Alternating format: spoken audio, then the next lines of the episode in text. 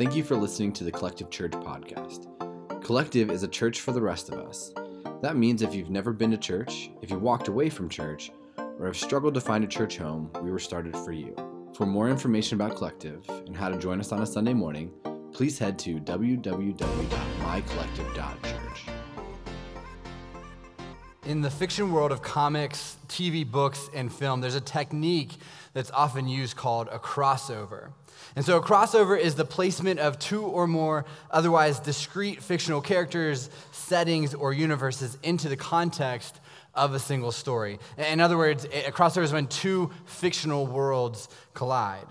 Now, the simplest type of crossover happens on shows like Law and Order, CSI, NCIS, where they take characters from the multiple versions of the shows and they put them into like one episode at the end of the season to like get people really excited about it. Right now, there are like 12 shows on NBC. They're all called Chicago something, and the characters are constantly like crossing over into the other episodes. Now, these, are, these types of crossovers feel normal, right? Like there's CSI LA. I don't actually watch CSI, so I don't know. CSI Miami, is that a thing? Vegas, New York, LA, Frederick. Like they mash all these things up, and then they have like one episode. And these kind of feel normal, right? Because like, the characters are the same, the lingo is the same, the plot's the same. But there have also been some crossovers that are just bizarre. Uh, the Simpsons and Family Guy had a two series crossover event a few seasons ago. I'm a huge Simpsons fan, and I watched this. It was trash. It was awful. It was not funny, but like everyone wanted to see like what these worlds colliding would look like. The show Supernatural had a crossover with Scooby Doo, which was super weird because the human characters on Supernatural ended up being animated into the Scooby Doo universe. And back in the day, maybe some of you remember this, X Files had a crossover episode with cops. It was so weird. It was like the live action of cops, but it was like X Files characters.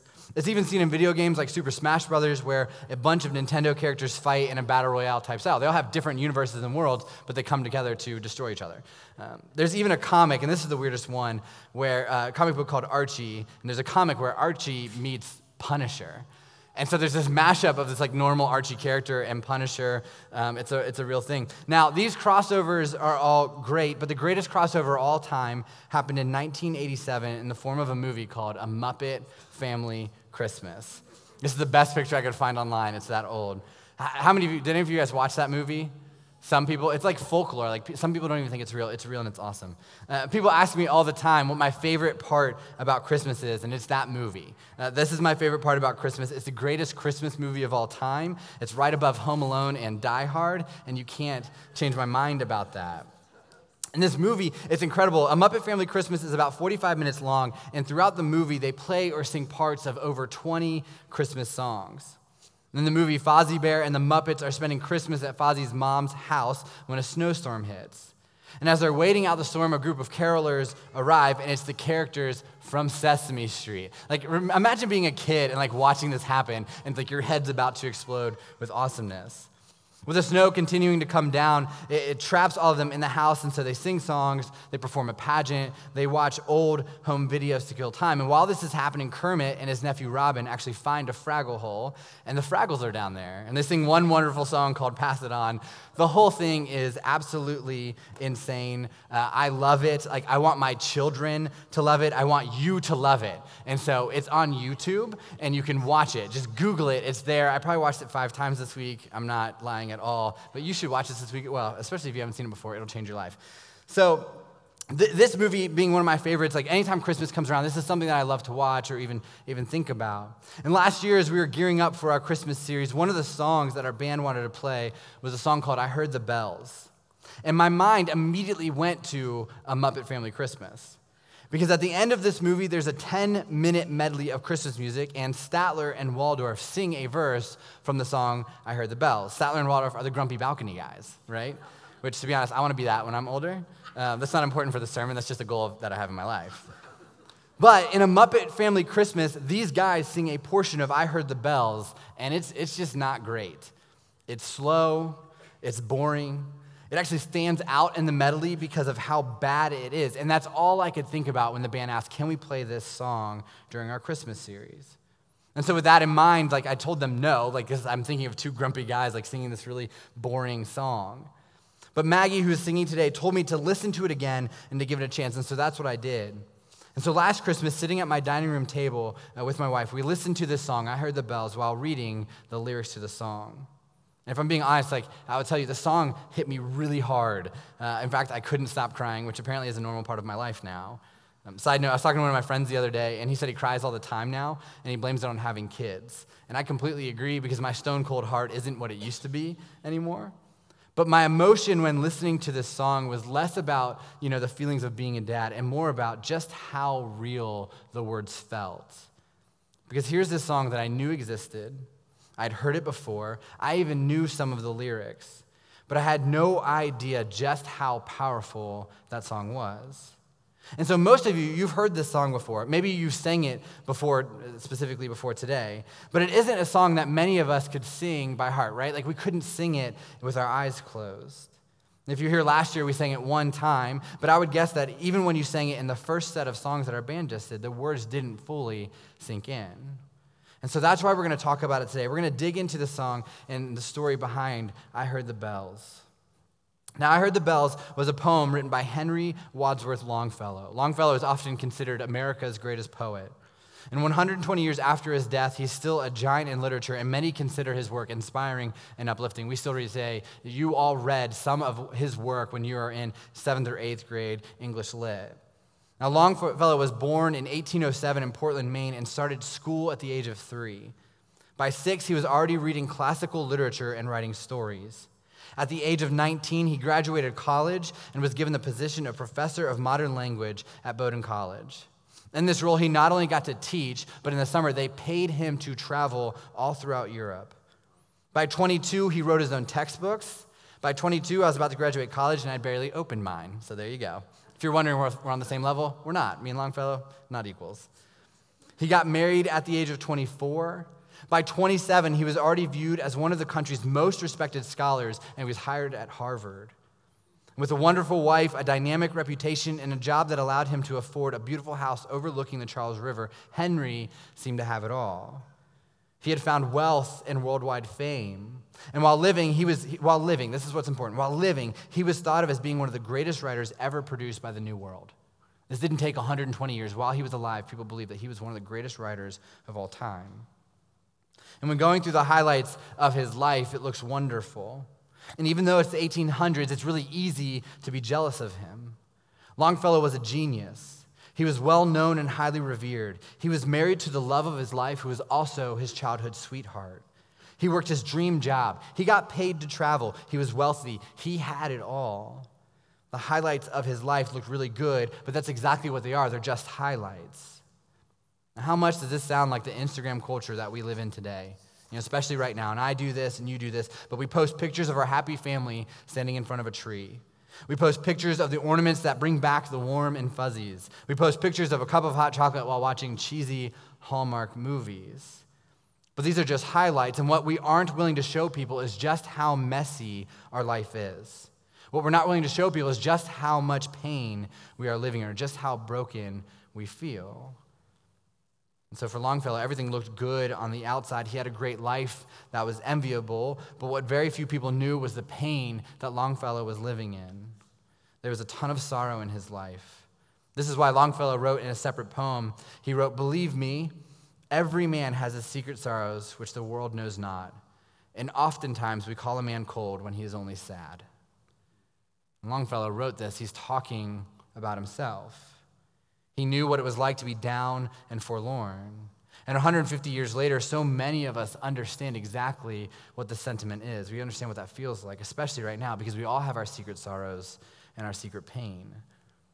The picture of your family in front of the tree shows smiling faces, but you don't want people to know that your marriage will be lucky to make it through 2019. The picture of your ornament shares stories of your childhood, but you don't want people to know that they are constant reminders of the father who walked out on your family. The picture of the Hallmark movies gets a reaction on Facebook, but you watch them because it's a way to escape your life. You watch them because it's a way to celebrate a happy ending, even though you don't think a happy ending is possible in your own life. And we show people our highlight reel, and it looks good, but what we are doing is we are hiding the pain that we feel.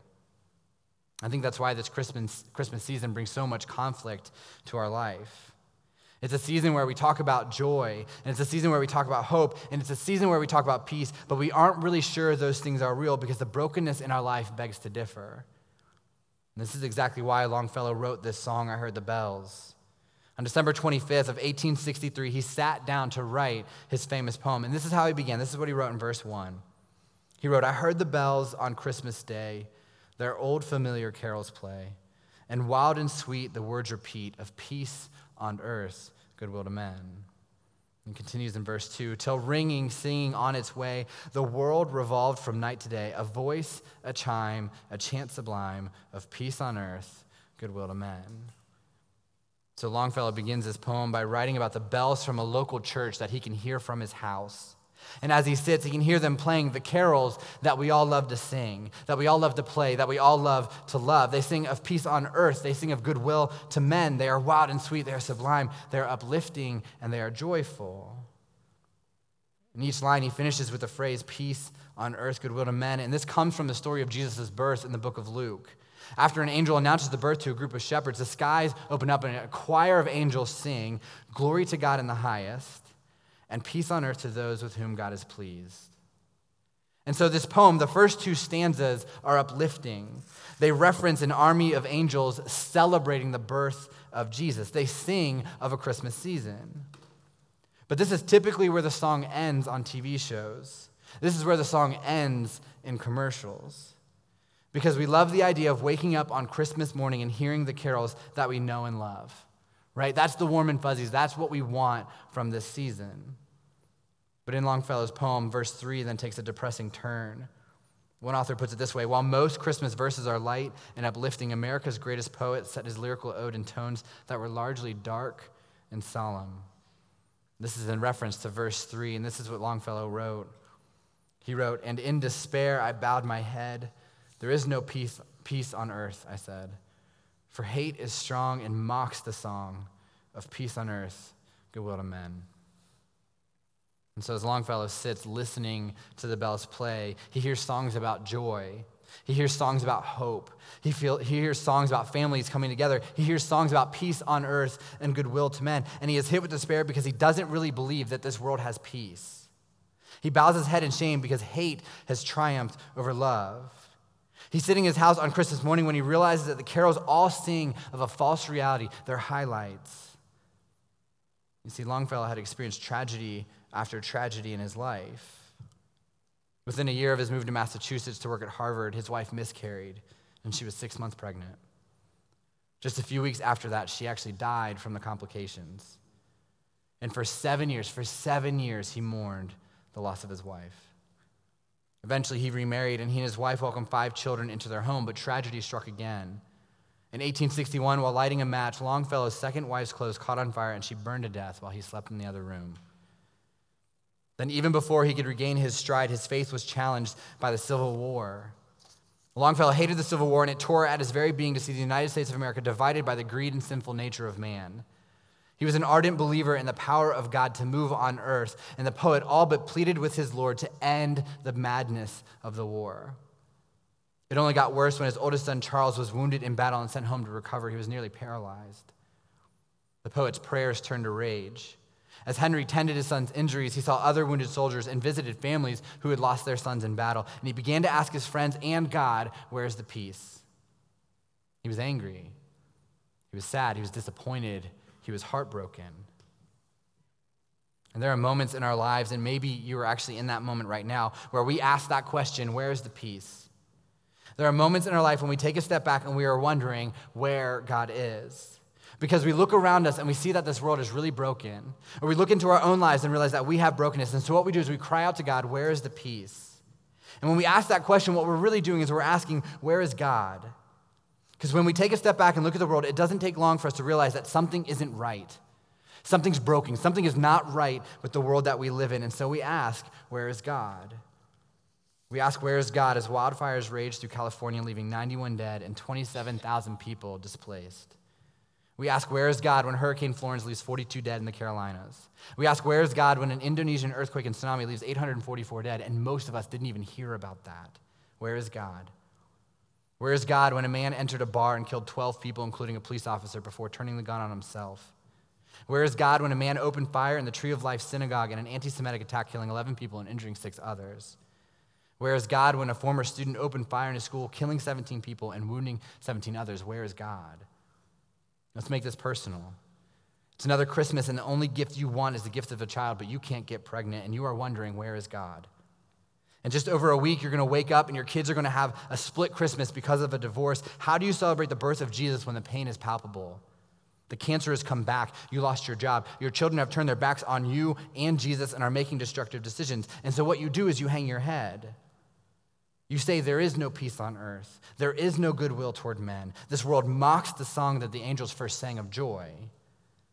Because how can we celebrate a season of hope, a season of joy, a season of peace when there's so much pain? There's a story in the book of Mark. It isn't a Christmas story, but it resonates. And there's a father whose son has seizures, and he believes that his son is demon possessed, so he brings him to Jesus because he needs help. His son is in pain. He falls to the floor. He foams at the mouth. He gnashes his teeth. He becomes rigid. And so he needs Jesus to intervene. And this is what happens in Mark 9. Jesus says, Bring the boy to me. So they brought him. When the spirit saw Jesus, it immediately threw the boy into a convulsion. He fell to the ground and rolled around, foaming at the mouth. Jesus asked the boy's father, How long has he been like this? From childhood, he answered. It has often thrown him into a fire or water to kill him. But if you can do anything, take pity on us and help us. You can feel the desperation in the father's voice. Since the moment his son was born, there was pain. There's physical pain for his son, emotional pain for the father, and he begs Jesus to take pity on him and help him. And this story is about a father at the end of his rope. This is about a father who doesn't know where else to turn. He approaches Jesus because he heard there were rumors he could perform miracles. This wasn't because he was believing in him, it wasn't because he saw it for himself. He thought, I have nowhere else to go. I might as well bring him to Jesus. Maybe he can do something. Either way, he knew it was worth a shot because he was desperate. And so he says to Jesus, If you can help, Please help us. If you can, said Jesus, everything is possible for one who believes. Immediately, the boy's father exclaimed, I do believe. Help me overcome my unbelief. Now, I love this father's honesty. I love that he says, Help me overcome my unbelief. Because he is desperate for his son to be healed, but he is skeptical. He's looking at his son, he's looking at the world around him, and he sees brokenness, and he's wondering, where is God? Even standing before God himself, he's still not sure. And so, what he's saying, he's saying, Show me, please, that there is hope. Show me, please, that there is joy. Help me see it. And this is exactly how Longfellow felt he looked at the world around him. He looked at the pain he was feeling, and he doesn't want to sing songs pretending that everything is okay because that isn't the reality. That isn't his reality. And for many of you, that's not your reality. He wants to see God. For Longfellow, it isn't unbelief in God, it's unbelief that goodness exists, and that's what he longs for. And so many of you feel this way. You trust that God exists, but you are having trouble believing that what he promised is real, that hope is real, and joy is real. And if that was where Longfellow ended his poem, none of us would blame him. Knowing his story, we certainly understand how he could end at verse 3 and just conclude it. It certainly wouldn't be a Christmas carol, or at least it would be thought of as the worst and most depressing Christmas carol of all time. But if he ended his poem in despair because the world around him is a mess, we would understand that. But that isn't the end of the poem. In the same way, it isn't the end of his story. In the same way, it isn't the, the end of your pain. Verse 4 says this, and this is the most powerful verse in the whole poem. Then pealed the bells more loud and deep. O God's not dead and not asleep. The wrong shall fail, the right prevail, with peace on earth, goodwill to men. You know, it would have been a poem completely void of hope, but Longfellow knows of a Savior. Longfellow knows that even though he is in pain, God will prevail, that he will be victorious. Longfellow has hope because he knows what it says in Isaiah 25 8. It says, He will swallow up death in victory, and the Lord God will wipe away tears from off all the faces. He knows what it says in John 16 33. I have told you these things so that in me you may have peace. In this world you will have trouble, but take heart, I have overcome the world. He knows what it says in 1 John 5 4 For everyone born of God overcomes the world. This is the victory that has overcome the world, even our faith. He knows what it says in John 1 5 The light shines in the darkness, and the darkness has not overcome it. Longfellow understands that God will conquer death. that God will overcome the world, that he will be victorious over pain, that he will bring light to the darkness. This is what the Savior came to do. That is what the Father experiences when he brings his Son to Jesus in Mark 9. Jesus says, I command you to come out of this child and never enter him again. Then the spirit screamed and threw the boy into another violent convulsion and left him. The boy appeared to be dead. A murmur ran through the crowd as people said, He's dead. This is the part of the story where the father hangs his head in despair. This is when the father looks at Jesus, who has claimed to be the Son of God, and he looks right at him and he wonders, Where is God? Because right now, in this moment, he thinks his son has died. He thinks the life has been taken from him at the hands of this other person. So he's wondering, Where is God? But the story isn't over yet. And here's the best part Mark 9, verse 27. But Jesus took him by the hand and helped him to his feet, and he stood up. I don't know what you are going through right now. I don't know the pain you are feeling. I don't know the questions you are asking God or the darkness that you feel, the hopelessness that you wake up with and go to bed dreading. But what I do know is Jesus wants to take you by the hand and help you to your feet. I do know that the right will prevail and the wrong will fail. Because there's a Savior who was born and lived a perfect life so he could pay the debt our sin creates. And then he rose from the grave to conquer death and conquer sin and conquer all that pain we have in our lives.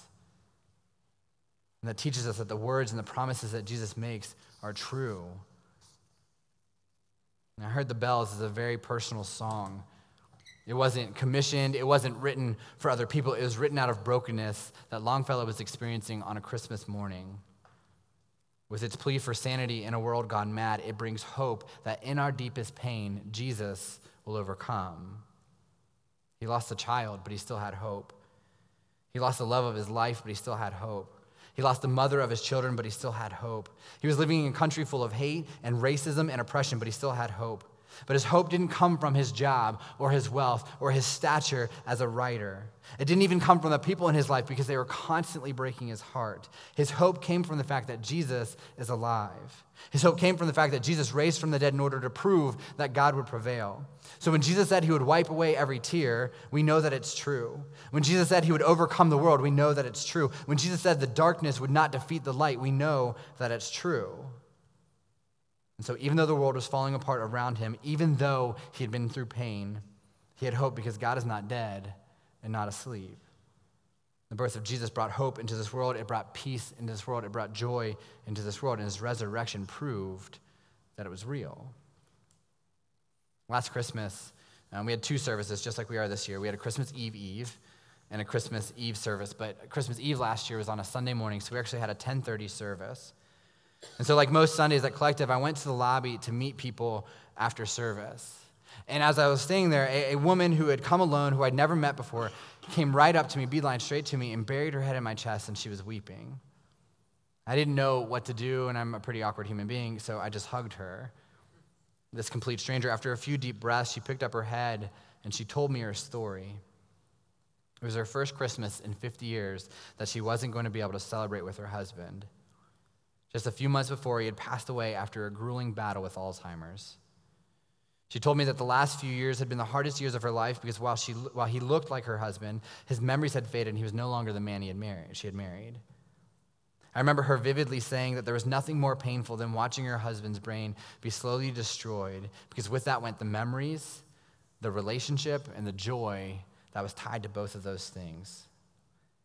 I really didn't know how to respond, so I asked her how she ended up at Collective because I was hoping to figure out how we as a church could care for her and care for her family. But she actually told me she was from Georgia and she was in Frederick visiting family for Christmas.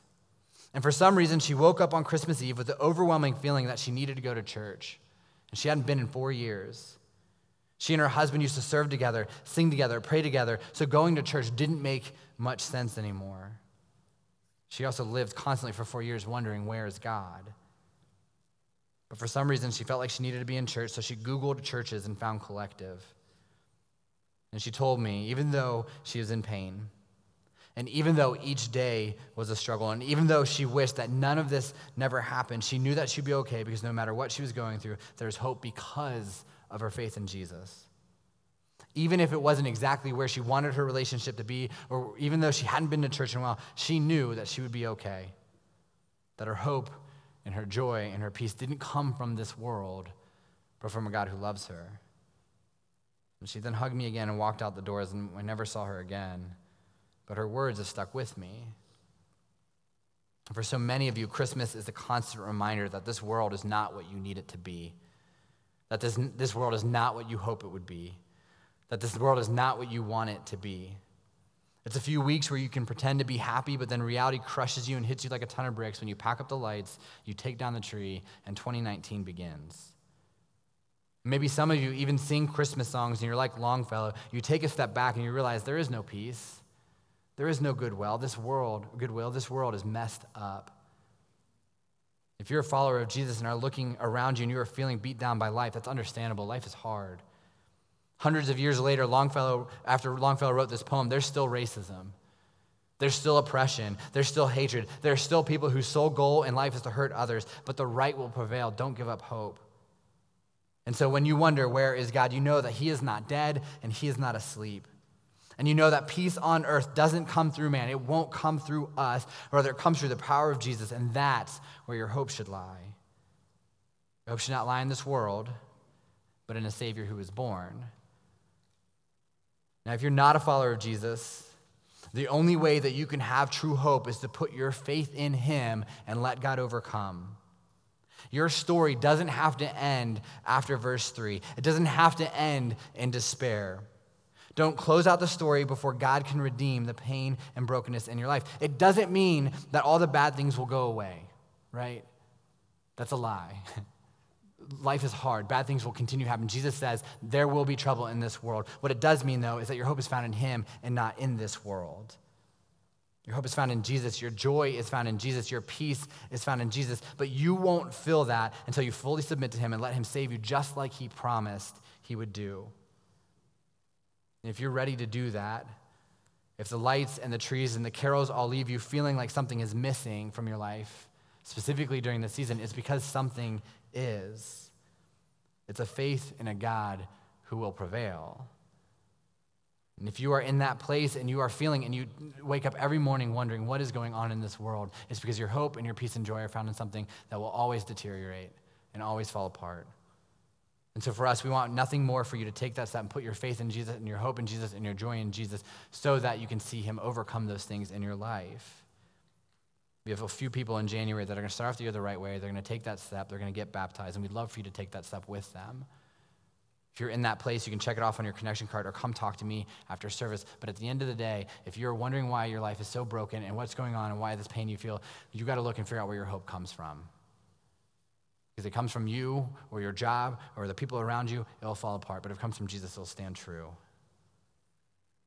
In this season, we sing songs about joy and hope and peace and life and love and whatever it may be, not because of lights or gifts or trees, but because the birth of Jesus brought hope to a fallen world. His resurrection proved that he prevailed.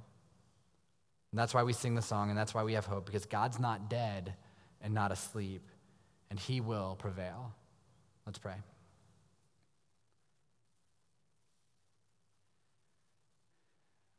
God, um, so many of us uh, wake up every day with pain. Um, pain from broken relationships, pain from past experiences in our life that have left wounds and scars, pain from the people around us, pain from our own decisions. God, it's really easy for us to hang our heads and to be in despair and uh, lose all hope and lose all joy. But God, um, we know that if we focus on you, we'll find the right kind of hope. We'll find true joy. So, God, I just pray for everybody here that's struggling right now in this season, is struggling right now as, as Christmas is uh, a little bit over a week away, as they're wondering what is going on in their life. Why is it so hard? Why is there so much pain? God, I just pray that everybody here can turn their attention toward you and find real hope in you. Not in this world, not in this world that will fall apart, that'll disappoint us, that'll always fall short of what we need or what we want, but in you who will never let us down. God, we're thankful for people like Longfellow who would write songs um, that aren't just highlights.